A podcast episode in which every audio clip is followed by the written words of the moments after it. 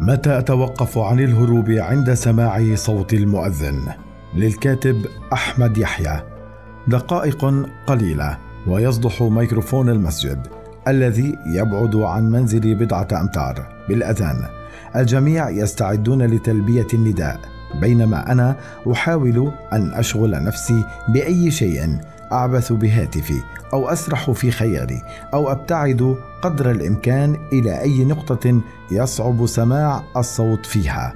وما يشغلني حينها هو الهروب من صوت المؤذن ومن علو صوت الميكروفون الممزوج بصفارات عشوائية تظهر وتختفي بسبب رداءة المعدات. حتى سئمت حالي وسئمت أصوات المؤذنين. إذا كنت من الملحدين فلعلك وصلت إلى هنا املا في كسب صديق أو الحصول على حجة جديدة لتقنع بها هؤلاء الذين يعارضونك دائما ويحاولون ردك إلى الدين وإقناعك بوجود إله. أما إذا كنت من المتدينين فلعلك متواجد هنا أيضا لمعرفة صاحب هذه الكلمات لتحاول إنقاذه من طريق الإلحاد الذي ترى أنه على مشارفه. فرفقا بي. وارفعوا أيديكم عن قلمي. من يعرفني من قرب سيعلم أنني لست شخصا متدينا وأعد نفسي من الطيبين الذين يعرفون عن دينهم وما يرضيهم. أصلي وأصوم وأقرأ القرآن وأستمع إلى الأغاني. أبعد نفسي عن أي أسئلة تجرني إلى التفكير في الذات الإلهية وأحاول قدر الإمكان تجنب الشبهات وأخوض أحيانا في نقاشات توحي لك أني كافر بوجود الله. ولكني أشهد أن لا إله إلا الله وأن محمدا رسول الله وأؤمن بأن من شاء فليؤمن ومن شاء فليكفر وأن لي ربا يعلم ما في قلبي وسيحاسبني على ما أفعل وليس على ما يراني الناس عليه أو يظنونه بي. يقع ميكروفون المسجد على بعد أمتار من شرفة غرفتي. صوته عال وأحيانا مزعج وما يزيد الطين بلة هي أصوات المؤذنين السيئة والناشزة. كما أن طريقتهم في قول الأذان غير صحيحة. لست أعلم على أي أساس عينتهم وزارة الأوقاف المصرية ليتولوا هذه المهمة. هل قامت بتوفير تدريبات لهم ليقولوا الأذان بطريقة صحيحة؟ من الواضح أنها لم تفعل وكأنها توظف أصحاب الصوت السيء فحسب.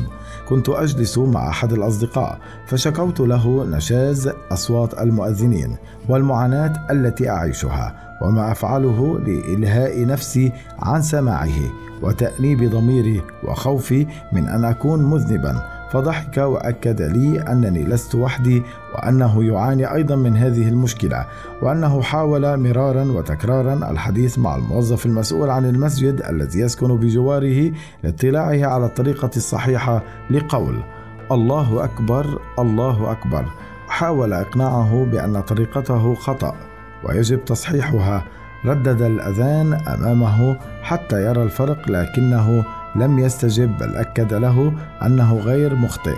وأصابني ذهول وعجزت عن الرد وتركت صديقي ورحل كل منا إلى وجهته وبقيت المعاناة. سألت العديد من الأصدقاء والجيران ووجدت أن بعضهم يعاني والبعض الآخر لا يكترث ومنهم من دعا لي بالهداية والبعد عن الطريق الضلال. هل الحديث عن بشاعة أصوات المؤذنين ضلال يدعو إلى الخوف والقلق علي؟ لم أخذ نقاشات مع المعارضين لكلامي واكتفيت بالصمت والرحيل من أمامهم. متى نشعر بقول النبي صلى الله عليه وسلم: أرحنا بها يا بلال، متى أرتاح عند سماع صوت الأذان هذا الموضوع ليس وليد اللحظة فقد اشتكى منه العديد من الأشخاص على مدار السنوات الماضية حتى أعلن وزير الأوقاف المصري الحالي الدكتور محمد مختار جمعة إطلاق مشروع الأذان الموحد في شهر كانون الثاني يناير عام 2019 وفقا لما نشرته صحيفة اليوم السابع المحلية بتاريخ الثاني عشر من كانون الثاني يناير 2019 مشيرة إلى أن مشروع شهد تاريخا جدليا ومتعثرا في ولاية ستة وزراء أوقاف. لكن حتى الآن لم يتم البدء به وما زالت مكبرات الصوت في المساجد تضج بالأصوات السيئة والمزعجة وكأنها سبيل لأي عابر متى نشعر بقول النبي صلى الله عليه وسلم أرحنا بها يا بلال متى أرتاح عند سماع صوت الأذان؟ متى أشعر بأنني على ما يرام وغير عابس عند فتح مكبر الصوت في المسجد؟ متى أتوقف عن الهروب وإلهاء نفسي عندما يقول المؤذن الله أكبر الله أكبر. متى ستتوقف وزارة الأوقاف المصرية عن توظيف من ليسوا جديرين بالمنصب؟ كانت جدتي تترك الراديو مفتوحا على إذاعة القرآن الكريم ليصدح في المنزل ليلا ونهارا.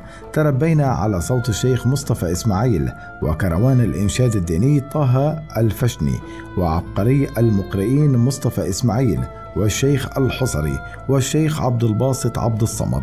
وسفير القرآن محمد علي البنا وغيرهم من القراء الذي نحب أصواتهم ونشعر بسكينة عند سماعها. فلماذا تصر وزارة الأوقاف على تلويث أسماعنا بتعيين أشخاص ليسوا أكفاء في جيلنا ثمة العديد من القراء ذوي الأصوات الرائعة. لماذا لا تعجل وزارة الأوقاف المصرية ووزيرها بمشروع الأذان الموحد وتستعين بتلك الأصوات في مشروعها حتى ترحم آذاننا من التلوث السمعي الذي نعاصره يوميا؟